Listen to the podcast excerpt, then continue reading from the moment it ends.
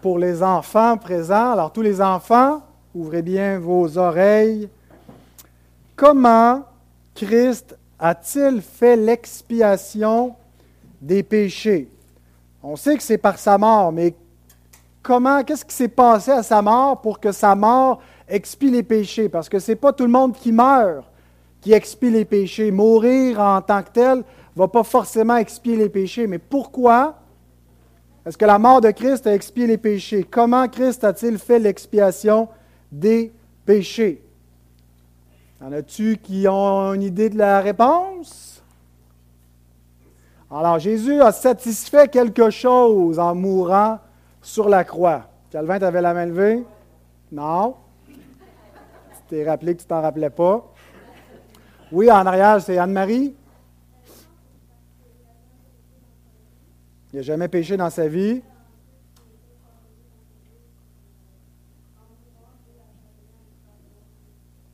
Je ne suis pas sûr d'avoir tout bien entendu, là, mais ce que tu as dit, c'est qu'il n'a jamais péché dans sa vie. Donc, en mourant, il a été puni pour les péchés. C'est tout ça, mais comme ce n'était pas ses péchés, ça l'a satisfait la justice de Dieu contre les péchés. C'est ça que tu voulais dire? Calvin, c'est tout ça aussi? Tu complétais? Il a satisfait la justice divine par ses souffrances et sa mort à la place des pécheurs. L'idée de satisfaire la justice divine peut choquer, déranger bien des gens. Ils se disent, ah, voyons, pourquoi est-ce que Dieu a besoin de, de, de satisfaire sa justice, de punir le péché, la colère? Mais imaginez que s'il y avait, hein, quand il arrive des, des, des, des événements dans, la, dans l'actualité où il y a des crimes, des meurtres, il y a eu quelque chose qui a beaucoup choqué la semaine dernière où il y a eu des, des policiers qui ont brutalisé un homme puis il est mort. Si il n'y a aucune justice qui est rendue, si on dit que ceux qui ont mis à mort un innocent n'ont pas besoin d'être punis, peuvent continuer leur vie comme si rien n'était, est-ce qu'on va trouver que c'est juste? Aimeriez-vous vivre dans une société où le crime n'est pas puni? Il y a quelque chose en dedans de nous qui se dit que quand il y a une, une grave injustice, il faut que la, la la justice soit satisfaite. Elle va être satisfaite quand il y a un verdict qui est rendu. Que mérite le péché? La mort. Le salaire du péché, c'est la mort. Alors, quand Jésus est mort sur la croix, c'était pour satisfaire la justice de Dieu. Pas pour ses péchés, comme Anne-Marie l'a rappelé, il n'y en avait pas, mais les nôtres. Ça aurait été une grave injustice que Dieu nous pardonne, sans satisfaire sa justice. Ça aurait été un crime de la part de Dieu. Quand un juge est corrompu et qu'il ne rend pas un verdict juste et qu'il ne punit pas le criminel en le, le, le, le, le, lui appliquant la peine appropriée pour son crime, ben, il outrage le tribunal, il outrage la justice pour laquelle il est en fonction. Donc, la justice de Dieu, de même, ne peut pas ne pas être satisfaite. Dieu est juste par nature. Il ne peut pas ne pas punir le péché. Et la bonne nouvelle, c'est qu'il nous a épargnés. Il a puni notre péché, mais pas sur nous, sur son propre Fils. Alors, comment Christ a-t-il fait l'expiation des péchés? Comment est-ce que notre péché est enlevé? Comment est-ce qu'il disparaît puis qu'on n'est plus pécheur devant Dieu? Il a satisfait la justice divine par ses souffrances et sa mort à la place des pécheurs. Amen. Semaine prochaine, quelle bénédiction reçoivent dans cette vie ceux qui font partie de l'Alliance de grâce. Les parents, vous devriez, devriez vraiment prendre le temps, tout au long de la semaine, de méditer ces questions, d'en discuter avec vos enfants, de regarder les textes, preuves. Puis même si vous n'avez pas d'enfants, faites-le en couple. C'est extrêmement riche. Un catéchisme a l'air simple, c'est tout trop simple, on n'en a pas de besoin. Mais en fait, on... On en a extrêmement besoin, c'est la, c'est la richesse de la foi que nous confessons et que nous apprenons. Vous pouvez préparer vos Bibles dans l'Évangile de Matthieu à la toute fin.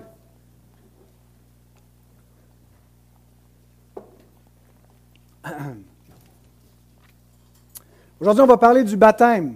Le baptême est censé être un point d'unité parmi les chrétiens. Paul, en Éphésiens quatre, déclare qu'il y a un seul baptême, une seule foi, un seul Dieu, un seul Père, un seul Seigneur, une seule Église. Et donc, le baptême est inclus dans les points d'unité du peuple de Dieu, mais ironiquement, c'est un des points de division majeurs parmi les chrétiens. C'est ce qui fait qu'on est répartis en différentes familles protestantes, en particulier entre les pédobaptistes, ceux qui baptisent leurs bébés, et les crédo-baptistes, ceux qui ne baptisent pas leurs bébés parce qu'ils baptisent seulement ceux qui professent la foi. Et nous sommes dans ce, ce, ce camp-là en tant qu'Église. Alors aujourd'hui, je vais présenter le baptême et défendre une conception du baptême euh, de disciples qui est basée sur la foi. Qu'un baptême qui n'implique pas une profession de foi n'est pas valide. Euh, et euh, donc, même si le baptême fait partie de l'unité des croyants, vous allez peut-être avoir l'impression que certains pans de ce sermon euh, sont un peu polémiques et s'attaquent à d'autres confessions. Mais le but, ce n'est pas de, d'approfondir le fossé, mais d'affirmer ce que nous croyons être la vérité biblique. Levons-nous pour la lecture de la parole de notre Dieu. Matthieu vingt-huit, dix-huit à vingt.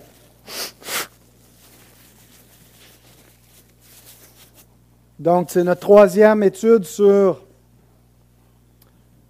la grande mission, notre deux cent onzième étude dans l'Évangile de Matthieu. Il n'en reste que deux pour terminer cette longue série qui aura duré huit ans. Jésus, s'étant approché, leur parlant ainsi, « Tout pouvoir m'a été donné dans le ciel et sur la terre. Allez, faites de toutes les nations des disciples, les baptisant au nom du Père, du Fils et du Saint-Esprit. Et enseignez-leur à observer ce que je vous ai prescrit. Et voici, je suis avec vous tous les jours jusqu'à la fin du monde. » Prions. Merci notre Dieu pour ta parole. Et ce matin, nous te demandons simplement, humblement, de bien vouloir bénir l'exposition de celle-ci. Au nom de Jésus-Christ. Amen. Merci de vous asseoir. Alors, dans notre texte de la grande mission, on peut juste revenir en arrière un peu, Benoît. On va se concentrer exclusivement sur ce qui est souligné. Euh, les baptisants au nom du Père, du Fils et du Saint-Esprit. Euh, et il y aura trois questions pour ouvrir cette portion de l'Écriture. Euh, trois questions, finalement, qui répondent au quoi, au qui et au comment. Maintenant, on peut afficher nos trois points, qui sont: que signifie baptiser? Qui doit être baptisé? Et en quel nom doit-on baptiser? Oh, ça paraît des questions toutes simples, que, que, qu'il ne vaut même pas la peine d'être, d'être soulevées, parce que tout le monde connaît la réponse. Mais on va essayer d'approfondir quand même et de euh, mettre un peu de chair sur les os de cette euh, structure. Que signifie baptiser? Qui doit être baptisé? Et en quel nom doit-on baptiser? Alors, qu'est-ce que Jésus nous ordonne de faire exactement dans cette grande mission quand il dit « les baptisants au nom de ». Il y a deux questions dans cette question. C'est, c'est quoi baptiser et pourquoi baptiser en un nom particulier? Avant de voir le nom particulier dans lequel on baptise, mais l'idée, le concept de baptiser en un nom. Alors, le, le baptême... Euh, est réservé donc pour ceux qui accueillent l'Évangile. Jésus nous a dit ce qu'on a vu dans le dernier message. « Allez et faites de toutes les nations des disciples. » Donc, qu'est-ce qu'on fait avec ceux qui sont devenus des disciples? Il dit « baptisez-les ». Alors, le baptême consiste à les immerger, à les plonger, ou peut-être à les asperger. Dans certains cas, il y a des débats euh, au sein des chrétiens sur le, le, le mode approprié pour baptiser. Nous croyons au baptême d'immersion. Il y a personne qui nie que l'immersion est un mode approprié, mais il y a certains qui nient qu'il y a d'autres modes qui pourraient convenir. Par exemple, si quelqu'un ne peut pas être immergé sous l'eau, euh, qu'on pourrait l'asperger en versant de l'eau sur sa tête. Et il semble que c'est une pratique qui a été euh, courante à, depuis, depuis, depuis fort longtemps, même dans la, la Didachè, qui semble préférer l'immersion, qui est le plus vieux document chrétien. Et elle parle, elle donne une certaine place aussi à l'aspersion. Euh, Mais le mot est employé aussi, le mot « baptizo » en grec est utilisé quand il dit que, les, par exemple, les pharisiens ne, se, ne mangent pas sans s'être lavé les mains. Bien, le mot « laver », c'est le mot « baptiser ». Donc, ils ne mangent pas sans s'être baptisés les mains. Alors, il y a une connotation aussi de « laver » dans l'idée de « baptiser ». Et est-ce qu'ils se lavaient les mains en se versant de l'eau sur les mains ou en se plongeant les mains? Euh, il y a encore place au débat. Euh, comment est-ce qu'on se baptise les mains? Mais donc, Euh, on baptise en plongeant dans l'eau au nom du Père, du Fils et du Saint-Esprit. Jésus ne parle pas d'eau, vous remarquez dans ce passage. Euh, il dit simplement « baptisez-les ». Il ne dit pas avec quoi on les baptise. C'est sous-entendu, bien sûr, que c'est avec de l'eau, qui parle ici du baptême d'eau. Euh, et à cet effet, John Gill écrit « Christ ordonne de les baptiser dans l'eau, ce qui, bien que non exprimé, est sous-entendu, car les apôtres ne pouvaient baptiser d'aucun autre baptême, ni du Saint-Esprit, ni du feu, parce que la parole de Dieu nous parle du baptême du Saint-Esprit, du baptême de feu. Mais cela est la prérogative exclusive de Christ. C'est lui qui baptise d'Esprit Saint et de feu. Mais avec de l'eau, ce qu'ils ont pratiqué en obéissance à cet ordre, en Actes huit, trente-six, trente-huit et dix, quarante-sept. Euh, le baptême d'eau, on le voit apparaître dans l'histoire de la rédemption avant Jésus. C'est lui qui institue le baptême chrétien au nom du Père, du Fils et du Saint-Esprit. Mais avant lui, il y a un autre baptiseur, d'ailleurs, c'est son nom, Jean le Baptiste, qui baptisait aussi dans l'eau, euh, un baptême de repentance. Il n'y a pas une identité entre le baptême de Jean et le baptême de Christ, parce qu'on voit dans le livre des Actes des gens qui ont reçu le baptême de Jean, mais euh, qui ont été rebaptisés dans le baptême chrétien. Euh, et donc, il n'y a pas une identité, cependant, il y a une continuité. Euh, c'est-à-dire que euh, le, le, le baptême de Jean il, euh, initiait et, et allait dans la même direction que le baptême chrétien. Et euh, on lit par exemple dans Actes treize, euh, vingt-quatre et vingt-cinq, « Avant sa venue, Jean avait prêché le baptême de repentance à tout le peuple d'Israël. » Et le baptême chrétien est aussi un baptême de repentance. Et lorsque Jean achevait sa course, il disait « Je ne suis pas celui que vous pensez, mais voici, après moi vient celui dont je ne suis pas digne de délier les souliers. » Donc Jean comprend que son ministère est transitoire et qu'il sert à inaugurer un autre ministère et un autre baptême. Celui qui va baptiser d'Esprit Saint et de feu, mais euh, celui qui baptise d'Esprit Saint et de feu nous commande aussi d'être baptisé d'eau en son nom. Et donc, euh, il y a une continuité entre le baptême de Jean et le baptême de Jésus. Mais on peut voir aussi des, des formes plus embryonnaires encore du baptême chrétien dans l'Ancien Testament avec les ablutions juives. Et en particulier, on va voir, euh, ou je vais simplement, euh, on, on, euh, on l'a vu avec le baptême de Jésus, quand Jésus se fait baptiser, qu'il y, y a des allusions quand il vient à Jean puis qu'il dit « Il est convenable d'accomplir tout ce qui est juste » parce que Jean, Jésus, que lorsqu'il entre en fonction, son propre baptême est un peu comme une sorte d'ordination sacerdotale et c'est comme ça que les prêtres étaient consacrés par un bain rituel euh, et, et, et donc ils, ils étaient immergés, lavés dans l'eau. Dieu commande à Moïse de laver les prêtres euh, qui, étaient, qui entraient en fonction et c'était Euh, c'était pas répété à chaque fois, là, mais c'était pour les consacrer. Euh, et donc, c'est une forme baptismale.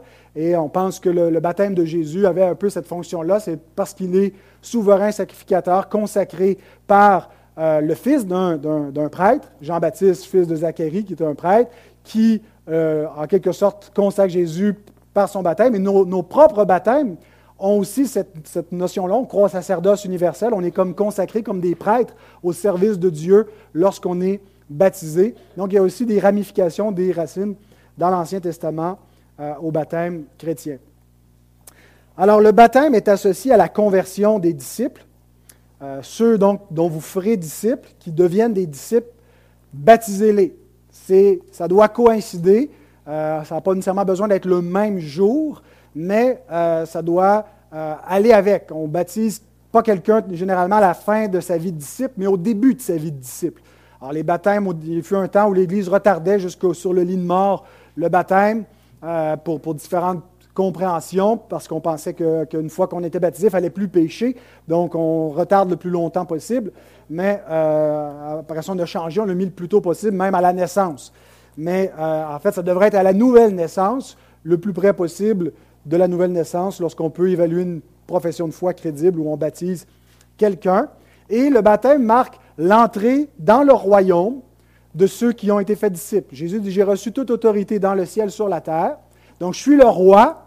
Et ceux qui vont entrer dans mon royaume, sous mon règne, ben, le, le, le sceau qui marque l'entrée, le, le rituel pour les admettre dans mon royaume, ben, c'est le baptême. »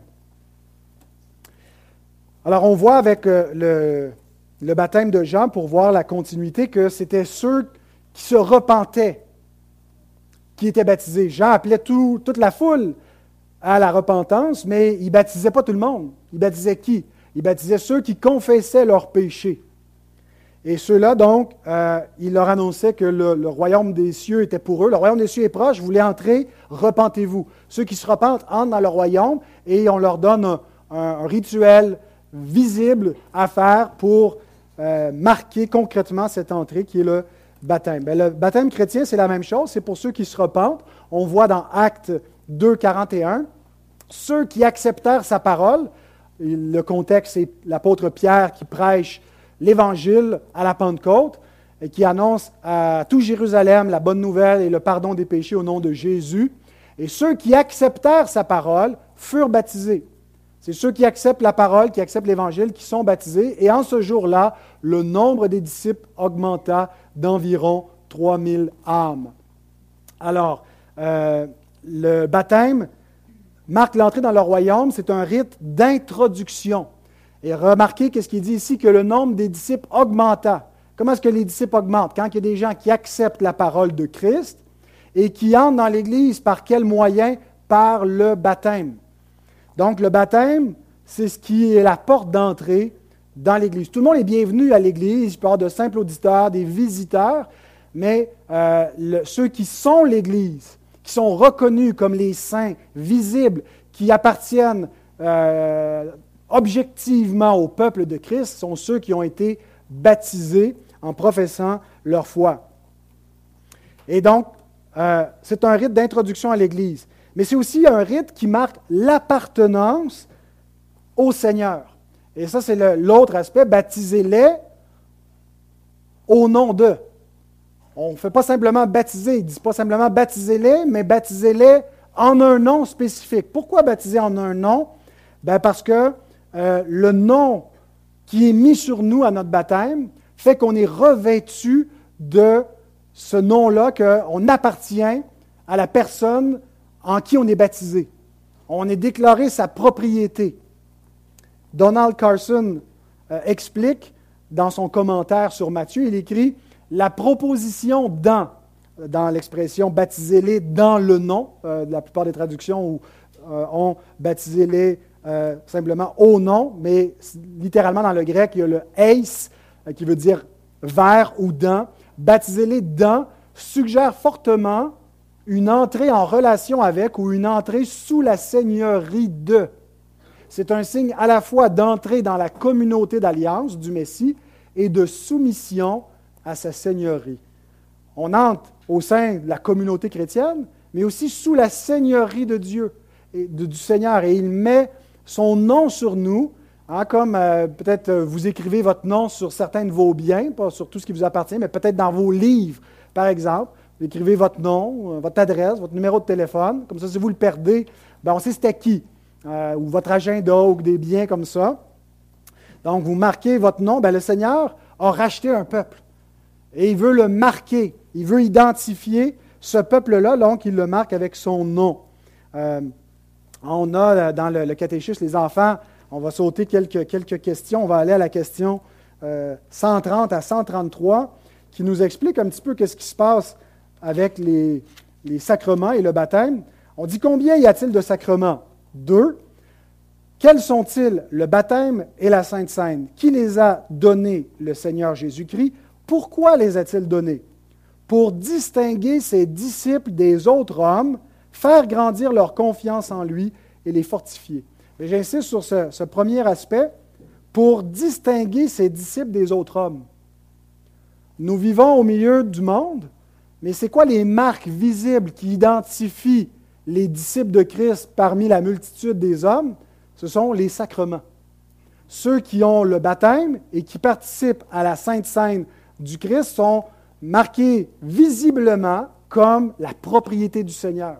Son nom est écrit sur eux et il les, il les identifie par ces rites-là, par ces symboles-là. Ce sont des symboles visibles pour identifier de façon visible l'Église du Seigneur.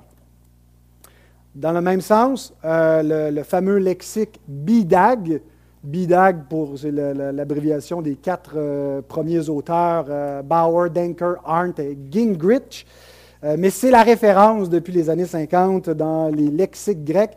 nous explique que par le baptême « eisto onomatinos », c'est-à-dire « en un nom quelconque », ceux qui sont baptisés deviennent la possession de et sont sous la protection dévouée de celui dont ils portent le nom. Donc, quand vous êtes baptisés, le Seigneur marque son nom sur vous, puis il dit « ça, c'est à moi ». Et ma protection dévouée est sur cette personne, elle m'appartient. Donc, c'est quelque chose qui nous fortifie, hein, comme disciples, d'avoir cette marque sur nous. Donc, le baptême est associé à la purification de nos péchés. Euh, on est lavé et c'est comparable, comme je le disais, à la consécration sacerdotale. Jésus euh, a été ordonné et nous-mêmes, on est purifiés de nos péchés, donc on devient saint et on devient propre pour servir Dieu, pour faire des bonnes œuvres, ce qui est impossible à ceux qui n'ont pas été convertis de faire des œuvres agréées de Dieu. Il y a seulement, lorsqu'on est uni à Christ, qu'on est devenu saint, qu'on a été ordonné dans le baptême pour servir Dieu, qu'on peut faire partie de son peuple. Et maintenant, la question c'est, vous qui n'avez pas été baptisés comme croyants, voulez-vous être sa propriété? Alors, pour le, pour le devenir concrètement, vous devez recevoir sa parole et être baptisé selon son ordonnance. Alors, qui doit être baptisé? Deuxième question de ce matin. Jésus dit « baptisez-les ». En grec, le mot « les », c'est « autos », c'est un pronom relatif, et un pronom relatif à un référent. « Baptisez-les », ou on pourrait dire « baptisez-eux ». À qui ça réfère le « eux », le « autos » en grec? Alors, certains regardent le référent et disent « le seul référent, le seul nom qui est employé au préalable dans notre texte, c'est « les nations ». Parce que Jésus n'a pas utilisé le mot « disciple ». En français, on a fait de toutes les nations des disciples. On a vu qu'en grec, on n'a pas euh, le, le nom « disciple », mais on a le verbe « dissiper ». Mais pas dans le sens de dissiper, là, ça s'éparpille, mais discipler, ou ça n'existe pas en français. Euh, la seule façon de rendre le verbe euh, mateteusaté, qui faire des disciples, c'est faire des disciples. Ça nous prend trois mots pour le dire en français, mais c'est un seul mot dans le texte original. Et donc, euh, l'antécédent d'un pronom, excusez-moi pour la grammaire, euh, doit être un nom. Et le seul nom qu'on a, c'est le nom nation. Alors certains disent, bon, ben, Jésus dit qu'on doit baptiser les nations. Et donc, ce, ces certains-là sont plutôt des, des chrétiens de tendance euh, dans les milieux protestants post-mille, c'est-à-dire qu'ils veulent établir un règne de Christ sur toutes les nations, un règne visible qui inclut que Christ règne sur les gouvernements, euh, sur toutes les institutions et pas seulement sur l'Église, que c'est la société en général qui est sur la, la gouverne de Christ, même si les gens ne sont pas convertis, il faut qu'il euh, y, y, y, y ait un christianisme de masse. Donc, des gens qui, qui considèrent que la, l'épopée glorieuse du christianisme, c'est lorsqu'on avait justement un christianisme d'État, lorsque l'empereur s'est converti et que rapidement toute la société devient chrétienne. Donc, la chrétienté, le royaume chrétien. Et donc, ce sont des gens qui croient en un, un christianisme de masse, un christianisme national, c'est des nations qui deviennent chrétiennes, un, un christianisme de multitude. La multitude est chrétienne, de religion, de nom, peu importe, c'est pas grave, ils ne sont pas tous sauvés, mais ils appartiennent dans une nation qui est devenue chrétienne. Et leur argument, un de leurs arguments forts, bien, c'est de dire, Jésus dit, de baptiser des nations. Pas simplement de baptiser des disciples qu'on a faits parmi les nations, mais de baptiser les nations elles-mêmes.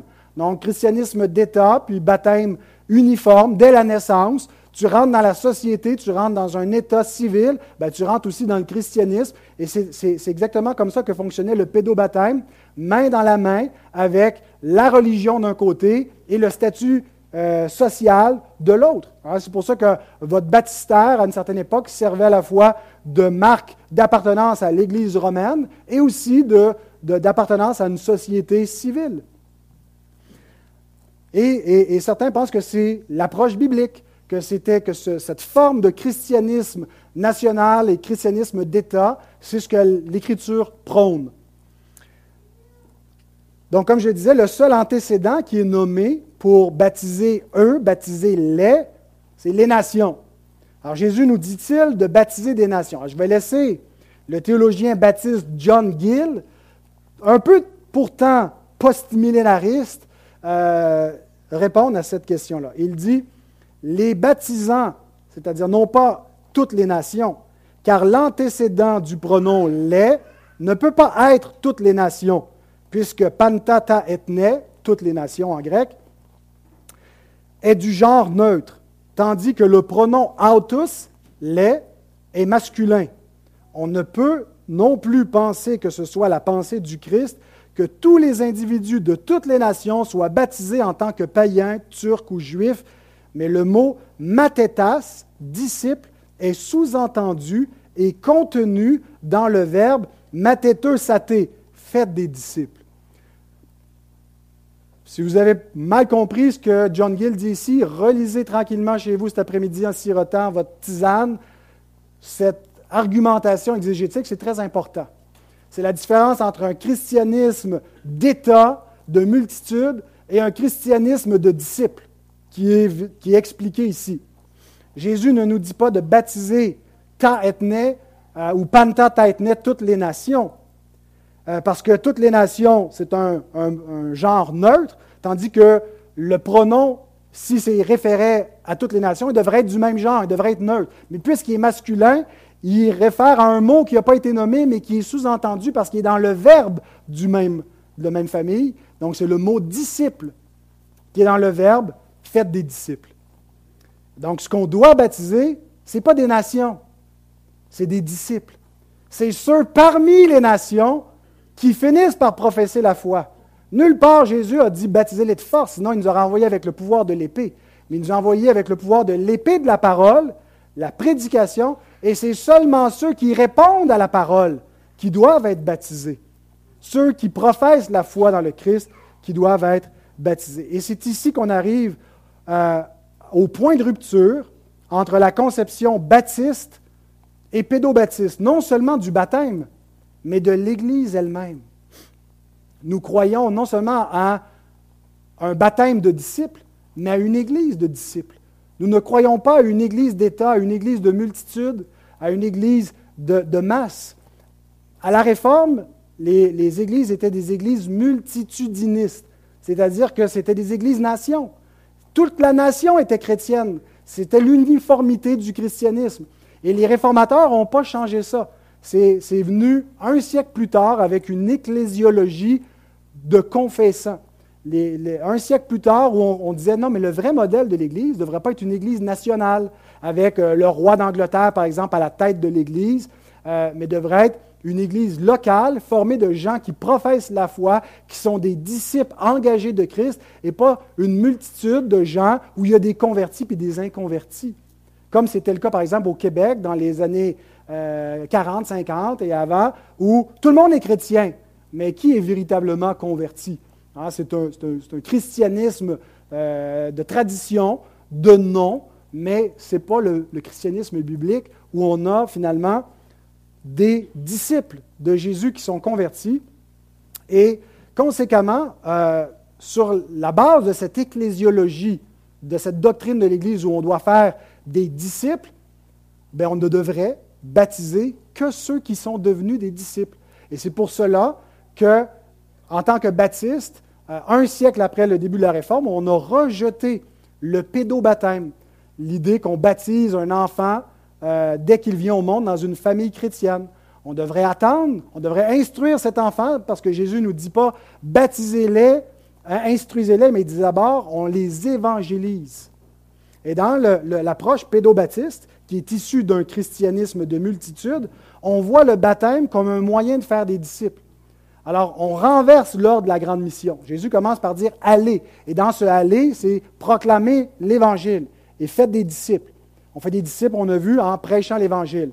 C'est le moyen.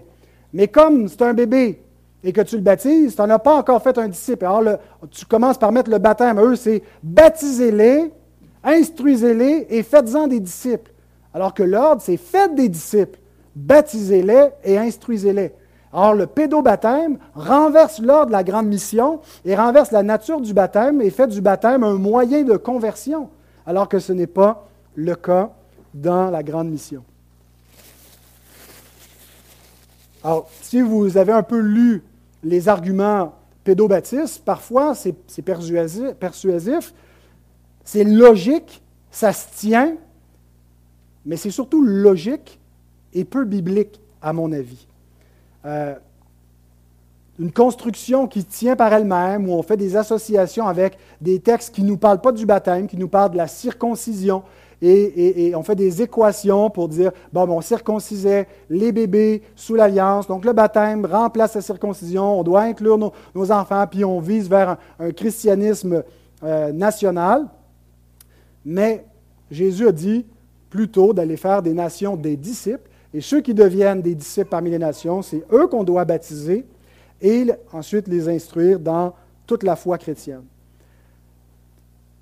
Je vous lis un extrait de la confession de foi de Westminster, une confession de foi qui n'est pas baptiste, qui est pédobaptiste, qui euh, nous présente ce qu'est le baptême, et je suis absolument d'accord avec tout ce qui est dit ici, mais je ne vois pas comment ceci peut s'harmoniser avec euh, la pratique qu'ils ont d'un pédobaptême où il y a l'absence de foi dans celui qui reçoit le baptême. Il n'y a pas une profession de foi. Ils disent « Le baptême est un sacrement du Nouveau Testament, institué par Jésus-Christ, non seulement pour recevoir solennellement le baptisé dans l'Église visible, mais aussi pour lui être un signe et un sceau de l'alliance de grâce et de son insertion en Christ, de la régénération, de la rémission des péchés, de son offrande de lui-même à Dieu par Jésus-Christ pour marcher en nouveauté de vie. » Absolument d'accord avec tout cela, mais comment est-ce que ça peut être fait à quelqu'un qui n'est pas un disciple?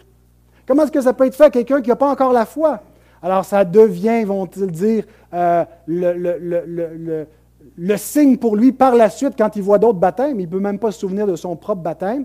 Alors, c'est, il n'y a aucune conscience de son baptême pour que ça soit quelque chose qui lui soit un signe et un sceau visible de son appartenance à l'Alliance de grâce. S'il ne devient pas un disciple, donc il est dans l'Alliance de grâce, mais il est inconverti, ça fait que l'Alliance de grâce inclut des irrégénérés, des fils du diable, des gens qui ne, n'appartiennent pas à Jésus-Christ, mais sont dans l'Alliance de grâce, sont dans l'Église visible, et c'est tout à fait cohérent avec l'ecclésiologie pédobaptiste, qui ne voit pas l'Église comme une Église de croyants seulement, mais une Église mixte.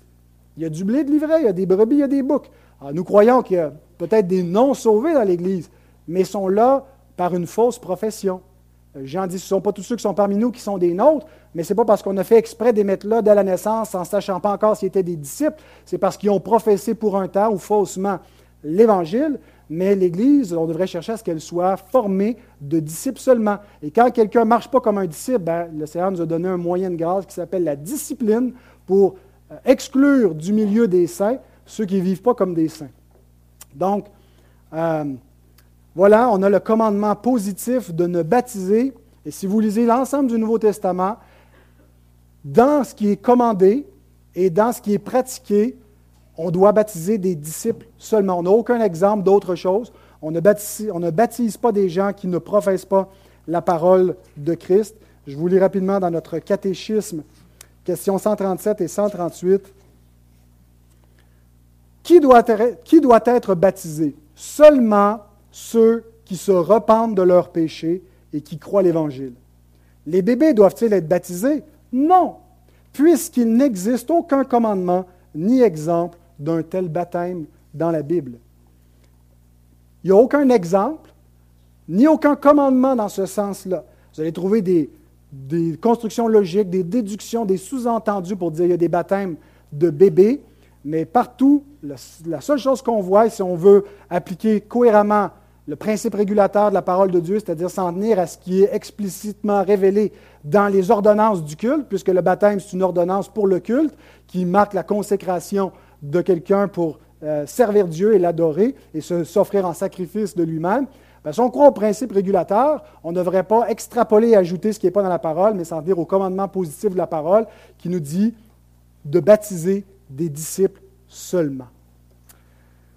Alors voilà pour les points de contention, de divergence, de division entre les croyants, même réformés, entre réformés baptistes et réformés pédobaptistes. Mais on arrive maintenant, rassurez-vous, et on termine avec ça, avec un point d'unité. En quel nom devons-nous baptiser? Et j'aimerais simplement lire ce que Paul nous dit à propos de cette unité dans Éphésiens quatre, trois à six. Il dit « Vous efforçant de conserver l'unité dans l'esprit par le lien de la paix ». On est appelé à s'efforcer de conserver l'unité, l'unité de l'esprit l'esprit qui crée une unité au sein du corps de Christ par le lien de la paix. Et là, il, il nous dit la base de notre unité. Il y a un seul corps, un seul esprit, comme aussi vous avez été appelés à un, une seule espérance par votre vocation. Il y a un seul Seigneur, une seule foi, un seul baptême, un seul Dieu et Père de tous, qui est au-dessus de tous, et parmi tous et en tous. Alors maintenant, euh, le, le, le fondement de notre unité, c'est Dieu lui-même, ultimement, là, même si bon, le baptême est inclus, mais la base, c'est le nom dans lequel on est baptisé.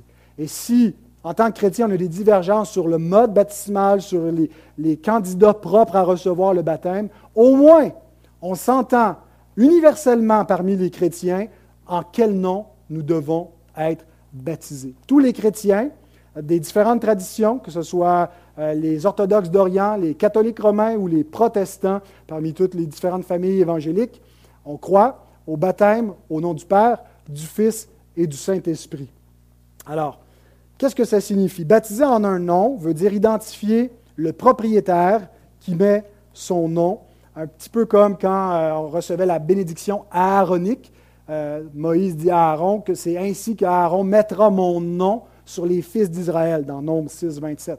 Alors, dans le baptême, Dieu met son nom aussi sur nous. Mettre son nom, ce n'est pas simplement mettre un mot, c'est nous identifier à Dieu comme sa propriété. Donc, par le baptême, le Dieu trine, c'est-à-dire le Dieu qui est trois, qui est trinitaire, imprime son nom sur nous. Le baptême est une déclaration publique que nous appartenons à Dieu. Je ne suis plus à moi-même, je suis à mon Dieu qui m'a racheté. Et son nom est sur moi. Apocalypse trois, douze, ça ne nous parle pas du baptême, mais ça nous dit « Celui qui vaincra, je ferai de lui une colonne dans le temple de mon Dieu, il n'en sortira plus, j'écrirai sur lui le nom de mon Dieu. » Ses serviteurs, Apocalypse vingt-deux, quatre, le serviront et verront sa face, et son nom sera sur leur front. L'idée de notre, du nom de, du Seigneur sur nous, c'est que nous sommes sa propriété. Nous sommes à lui. Et ça... ça euh, Euh, ça nous est révélé dans l'Écriture par la doctrine de l'adoption. Tous les individus de la terre ne sont pas les enfants de Dieu. Euh, la parole de Dieu nous dit que par la chute, nous sommes devenus les enfants du diable, que la, la, la, le, le péché, le mal qui existe dans le monde vient de notre nature qui est diabolique, notre nature déchue. Qu'est-ce que Dieu fait pour qu'on devienne ses enfants? Bien, il nous sauve, il nous donne son esprit d'adoption. Il nous a donné un Rédempteur qui nous a délivrés du diable pour qu'on puisse être adoptés et avoir le droit légal de devenir des enfants de Dieu. Donc, par nature, au niveau naturel, créationnel, on a perdu ce statut, on est, on est déchu, on n'est plus en alliance avec Dieu. Et c'est seulement dans la rédemption qu'on est adopté, que le lien filial est restauré et qu'on a, on reçoit un nouveau nom. On a un nouveau nom de famille. De la même façon qu'un enfant qui, qui est orphelin, et qui reçoit des parents adoptifs, il y a un lien légal, même s'il n'a pas un lien biologique, il devient membre à part entière de cette famille. Il a, il a, il a tous les privilèges, tous les droits, il porte le nom de famille, il reçoit tous les bienfaits d'appartenir à une famille. Donc, quand Dieu met son nom sur une personne, bien, c'est ce qui est déclaré. Tu es adopté, tu es déclaré enfant de Dieu. Et c'est, c'est pas seulement euh, quelque chose qui s'est passé euh, dans le vide ou un, un, un ressenti que tu as vécu. Dieu nous donne un signe visible, un sceau, un rituel, une cérémonie où on a été enseveli et on a été enseveli au nom du Père, du Fils et du Saint-Esprit, ressuscité en nouveauté de vie et on est déclaré publiquement les enfants de Dieu. Alors le baptême, c'est cette déclaration-là, c'est ce sacrement qui nous unit à lui. Jean déclare, un hein, Jean trois, un et deux. « Voyez quel amour le Père nous a témoigné pour que nous soyons appelés enfants de Dieu. Et nous le sommes. Si le monde ne nous connaît pas, c'est qu'il ne l'a pas connu. » Je serais tenté de dire, et si vous-même, vous ne le reconnaissez pas et n'êtes pas certain, peut-être parce que vous n'avez pas cette assurance-là, « Bien-aimés, nous sommes maintenant enfants de Dieu. Ce que nous serons n'a pas encore été manifesté. » Pourquoi est-ce qu'on a, parfois, on a des doutes? C'est parce que ce que nous sommes en tant qu'enfants de Dieu n'est pas encore manifesté. Ça n'a pas l'air si différent du reste des hommes. Hein? On ne devient pas automatiquement brillant comme les anges et, et émanant de gloire et parfait en sainteté. On a de l'air encore parfois des enfants du diable par notre façon de parler ou d'agir, mais on est, nous dit la parole, enfants de Dieu maintenant. Et ce, qu'on, ce que nous serons n'a pas encore été manifesté. C'est quelque chose qui est à venir, c'est à la glorification. Mais nous savons que lorsqu'il paraîtra, nous serons semblables à lui, que nous le verrons tel qu'il est. Et qui sont ceux qui, qui, qui ont cette assurance-là? Bien, ceux qui espèrent et qui attendent la venue de Christ et qui sont transformés dans la même image progressivement en ce moment. Et ceux-là, donc, ont été baptisés au nom du Père, du Fils et du Saint-Esprit. Maintenant, c'est le seul passage où il est question d'être baptisé au nom du Père, du Fils et du Saint-Esprit. Il y a plusieurs autres passages où le baptême est, euh, est associé au Père, au Fils et au Saint-Esprit. On voit avec le baptême de Jésus, où le Père est présent, la voix de, de, de, de, du Père se fait entendre, où l'Esprit descend comme une colombe et le Fils est là, il est identifié comme Fils. On le voit euh, à, à d'autres moments euh, dans, dans le, le, le, le livre des Actes, euh, où le, l'Esprit Saint descend euh, sur Corneille, par exemple. Euh, et puis, ceux qui ont reçu le baptême de l'Esprit doivent recevoir le baptême d'eau parce qu'ils ont professé le nom du Seigneur. Donc, on a le, le Seigneur, le Fils, on a l'Esprit Saint, on a le Père. Euh, on a vu tantôt dans Éphésiens quatre, le, le, dans l'unité, l'Esprit était nommé, le, le Fils était nommé, le Père était nommé, et le baptême euh, associé à cette unité, cette appartenance. Donc, souvent, les trois sont présents, mais la formule exacte, à être baptisé au nom du Père, du Fils et du Saint-Esprit, on ne la retrouve pas dans les Actes, on ne la retrouve pas dans les Épîtres. Et même, on retrouve plutôt être baptisé au nom de Jésus ou au nom du Seigneur. Et donc, les, euh, les anti-trinitaires se, se, se basent souvent sur ces textes-là pour dire qu'il ne faut pas baptiser euh, au nom du Père, du Fils et du Saint-Esprit, mais qu'en fait, le Père, le Fils et le Saint-Esprit, c'est la même personne, c'est Jésus, c'est le Seigneur, euh, et donc on baptise au nom de Jésus, Euh, que Jésus est le Père, Jésus est le Fils et Jésus est le Saint-Esprit, euh, et, et, et donc des, des, des, des conceptions de cette nature-là. Et ils vont dire ben, euh, que ce qu'on retrouve dans, les, dans le reste de l'Écriture, c'est le baptême au nom de Jésus. Comment est-ce qu'on doit expliquer euh, que Jésus nous commande ici de baptiser au nom des trois, mais que le reste de l'Écriture nous présente seulement le baptême au nom de Christ, ou euh, le baptême en Christ ou au nom de Jésus? Ben, l'explication, c'est que le baptême au nom de Jésus implique nécessairement le baptême au nom du Père, du Fils et du Saint-Esprit. Que simple, on n'a pas simplement l'appartenance à une des personnes de la Trinité, mais qu'on appartient au Dieu Trine, que le baptême ne fait pas simplement nous identifier comme chrétiens, mais comme la, la, la, la, la, la, l'appartenance à, à, à Dieu lui-même. Euh, oui, on croit que Dieu est, est Christ, mais que, que, que, que le Christ... Euh, est une personne divine, mais qu'il y a deux autres personnes divines et qu'on n'est pas juste la propriété de Christ, mais du Père, du Fils et du Saint-Esprit. Mais lorsqu'on est baptisé en Christ, il y a une nécessité que ça implique le nom, l'être, Père, Fils et Saint-Esprit. Alors, sur quelle base? D'abord, le baptême au nom du Seigneur ou le baptême au nom de Jésus est un diminutif pour désigner le baptême chrétien par opposition à d'autres baptêmes qui avaient cours à cette époque. Donc, le, le, le, pour le distinguer des, des, des, des différentes ablutions juives ou des rituels païens, on a le baptême au nom du Seigneur qui identifie le baptême chrétien, mais aussi euh, qui identifie plus spécifiquement la rédemption chrétienne. La, la, la, le baptême chrétien, on, on l'identifie euh, à Christ parce que c'est lui le Rédempteur, c'est le Fils qui vient s'incarner pour racheter les croyants, mais la rédemption n'est pas l'œuvre exclusive du Christ. Euh, la plus longue phrase de la Bible, on la retrouve dans l'Épître aux Éphésiens, chapitre un, les versets trois à quatorze. Dans vos traductions en français, c'est plusieurs phrases pour, pour alléger le texte, mais dans le texte original, c'est une seule longue, longue, longue phrase qui nous décrit notre rédemption qui ne commence pas au moment de notre conversion, qui commence avant la fondation du monde, où le Père nous a élus, nous a élus pour qu'on lui appartienne. Et qu'est-ce que, qu'est-ce que ça a produit dans l'histoire de la rédemption? Bien, le Fils s'est incarné pour venir nous racheter. Et par la suite, le Saint-Esprit nous a régénérés et nous a appliqué les bénéfices de l'œuvre de rédemption euh, et, et nous sanctifie, nous a scellés pour qu'on appartienne à Dieu. Donc, on voit dans cette longue phrase qui nous décrit le salut, « le Père, le Fils et le Saint-Esprit. Et le baptême est là pour nous rappeler l'ensemble de la rédemption, et pas seulement, de, oui, de façon spécifique, le, le Rédempteur, mais ça inclut tout le reste de l'œuvre de rédemption. L'œuvre du Père, l'œuvre du Fils et l'œuvre de l'Esprit. Donc, le baptême au nom du Seigneur est un diminutif pour rappeler toute la rédemption, qui n'est pas seulement l'œuvre du Fils, mais l'œuvre du Père, du Fils et du Saint-Esprit.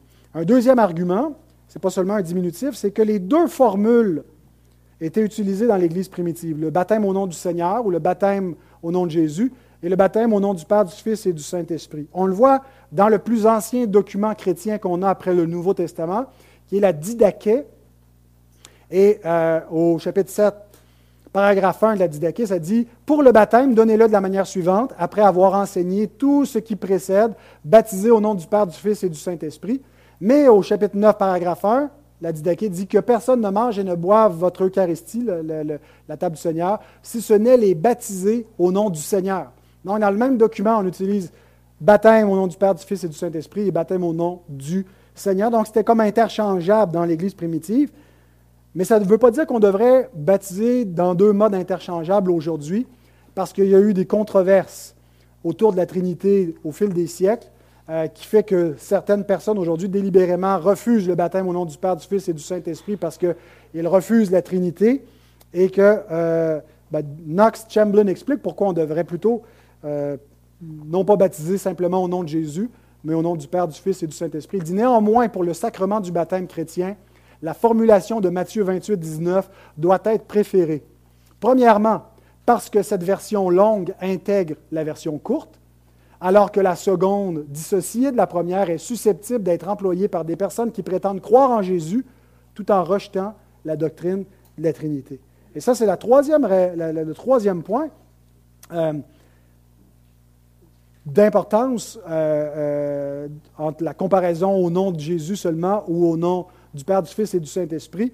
Certaines personnes prétendent croire en Jésus, mais rejettent la doctrine de la Trinité. Or, celui qui n'a pas le Père comme personne distincte et l'Esprit comme personne distincte du Fils n'a pas le vrai Fils non plus.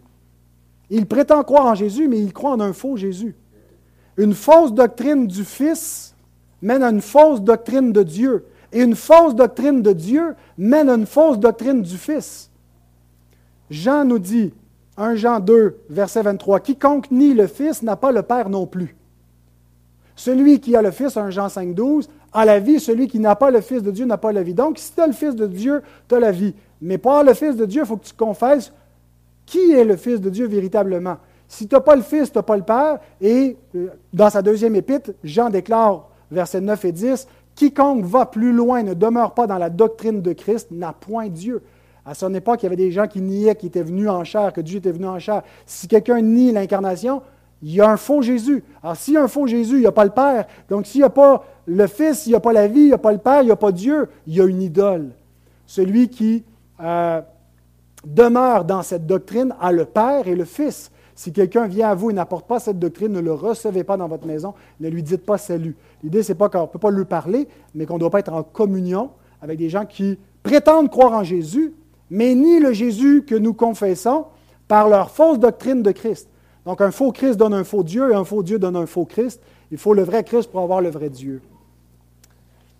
Donc, on ne peut pas être chrétien sans confesser la Trinité, et on ne peut pas avoir Dieu sans confesser la Trinité. Le, le théisme, reconnaître l'existence de Dieu, comme font plein d'autres religions, n'est pas, pas suffisant pour avoir la vie. Euh, écoutez cette citation de François Turretin. Il écrit « En effet, il ne suffit pas de savoir que Dieu est, quodicite quant à l'existence, ou ce qu'il est, quodicite quant à ses attributs, mais il faut aussi savoir qui il est, quodicite quant aux personnes telles qu'il se présente à nous pour être connu dans sa parole. » Ce n'est pas suffisant de savoir que Dieu est, reconnaître l'existence de Dieu. Ce n'est pas suffisant de reconnaître de justes attributs de Dieu. Il faut aussi reconnaître la personne de Dieu ou les personnes en Dieu. L'identité personnelle de Dieu, qui il est, il est le Père, le Fils et le Saint-Esprit. Reconnaître Dieu, reconnaître ses attributs, c'est encore insuffisant pour avoir Dieu. Il faut aussi reconnaître ses personnes. Ainsi, quiconque nie le Fils n'a pas le Père, et celui qui n'honore pas le Fils n'honore pas le Père qui l'a envoyé. Par conséquent, Dieu s'est révélé comme étant un, en, pardon, comme étant un en essence et trois en personne, le Père, le Fils et le Saint-Esprit. Ainsi, celui qui ne reconnaît pas et ne croit pas à la Trinité n'a pas le vrai Dieu, mais s'est érigé une idole à la place de Dieu. Dans le même sens, Calvin, avant Turretin, euh, même s'ils occupaient la, la même chaire à Genève, Calvin écrit « Ainsi nous, ne, nous voyons que Dieu ne peut être vraiment connu à moins que notre foi ne conçoive distinctement les trois personnes en une seule essence. » Et euh, John Gill nous déclare que le baptême trinitaire confirme la doctrine de la Trinité. Il dit « C'est là une confirmation de la doctrine de la Trinité, selon laquelle il y a trois personnes, mais un seul nom, un seul Dieu, dans lequel les croyants sont baptisés. » C'est aussi une preuve de la véritable déité du Fils et du Saint-Esprit et du fait que le Christ, en tant que Fils de Dieu, est Dieu, puisque le baptême est administré également au nom des trois, comme une ordonnance religieuse faisant partie du culte institué par Dieu qui ne pourrait jamais être au nom d'une créature. Ça ne pourrait pas être au nom du Père, du Fils et d'un ange. Euh, le nom, ça désigne la, la, la, la, le seul Dieu, et qui est dans ce nom, ça ne peut pas être des créatures. Euh, il faut que ce soit des personnes divines, alors qu'on a une confirmation de la doctrine de la Trinité. Mais voilà pour les théologiens. Je veux juste regarder une dernière fois avec vous le verset qui nous montre vraiment cette doctrine de la Trinité au verset dix-neuf. « Baptisez-les au nom du Père, du Fils et du Saint-Esprit. » La doctrine de la Trinité, c'est simple. C'est compliqué, mais c'est simple en même temps. Il y a un seul Dieu qui est trois personnes distinctes. Il n'y a pas trois dieux. Il y a un Dieu, une essence divine, et ce Dieu est trois personnes distinctes. Et regardez dans ce texte la parole de Dieu, c'est la parole inspirée. Il y a combien de noms? Un seul. Au nom. Et il y a combien de personnes dans ce nom? Trois. Le Père, le Fils et le Saint-Esprit. On a ici une explication de ce que ça veut dire. Il ne dit pas « baptisez-les au nom du Père, au nom du Fils et au nom du Saint-Esprit ». Là, on aurait trois noms, ça serait du tritéisme, et non pas du monothéisme. Il ne dit pas « baptisez-les au nom pluriel du Père, du Fils et du Saint-Esprit ». Ça serait encore la même chose du tritéisme, formulé différemment. Il ne dit pas « baptisez-les au nom du Père, Fils, Saint-Esprit », comme si c'était du modé- ça, ça serait du modalisme. Il y a un nom qui peut être en mode Père, en mode Fils, en mode Saint-Esprit, ou de l'unitarisme, c'est-à-dire il y a, il y a une, une, une sorte d'unité divine qui fait que les trois sont le même, qui apparaissent sous différents noms. Mais il dit « baptisez-les au nom du Père et du Fils et du Saint-Esprit ». Dans le texte original, il y a un « kai » à chaque fois qu'il y a un « et ». Donc, un nom, trois personnes distinctes. Et c'est vraiment important qu'on voit que le concept de la Trinité, c'est pas une, quelque chose... Oui, ça a été articulé philosophiquement au cours des siècles, avec la, la philosophie grecque, ça a aidé dans les catégories à, à, à préciser ce qu'on veut dire, mais regardez comment c'est enraciné dans la révélation biblique. Un seul nom, trois personnes distinctes. Le nom, c'est l'essence divine, la volonté, les attributs, tout ce que Dieu est par essence, et les personnes, ce sont les relations intertrinitaires. Le Père et le Fils et l'Esprit sont un. Le Fils est éternellement engendré du Père. Il a été envoyé par le Père et le Saint-Esprit procède. C'est-à-dire qu'il est lui-même envoyé par le Père et le Fils conjointement vers les croyants. Voilà le nom qui est sur nous. Voilà le Dieu qui nous a revêtus. Nous sommes autant au Père, au Fils et à l'Esprit. Être chrétien, c'est porter le nom de Dieu. Et ce que nous disons dans notre confession de foi, c'est que la doctrine de la Trinité est le fondement de toute notre communion avec Dieu et de, de, de notre dépendance, source de réconfort de lui. Si nous changeons ce fondement, nous tombons hors de la foi, nous apostasions. Mais nous avons été établis, baptisés sur le nom de notre Dieu, son nom, sa personne, son essence, et les trois personnes qui nous ont revêtus ou qu'on a revêtus dans le baptême chrétien. Et on est appelé maintenant à communier avec ce Dieu par le repas. Quel grand mystère! Dieu venu en chair qui communie avec nous et qui nous donne sa vie pour que nous la recevions.